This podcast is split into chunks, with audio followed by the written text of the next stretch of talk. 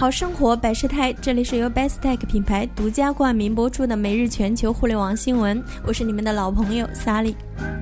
技术巨头谷歌正在重新评估中国市场的增长机会，特别是移动市场爆发之后。近日有消息称，谷歌希望在中国发布新的应用程序商店，并在积极和中国的品牌手机厂商洽谈。为此，谷歌开出的条件是，如果手机厂商愿意预制谷歌应用商店，每部手机将补贴一美元。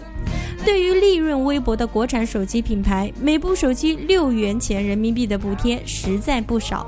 以小米二零一五年八千万的销售预测，仅此一项将为小米增加近五亿人民币的利润。手机中国联盟秘书长王艳辉对第一财经日报记者表示，只要有一家厂商接受了此项条件，都会给其他手机厂商带来不小的压力。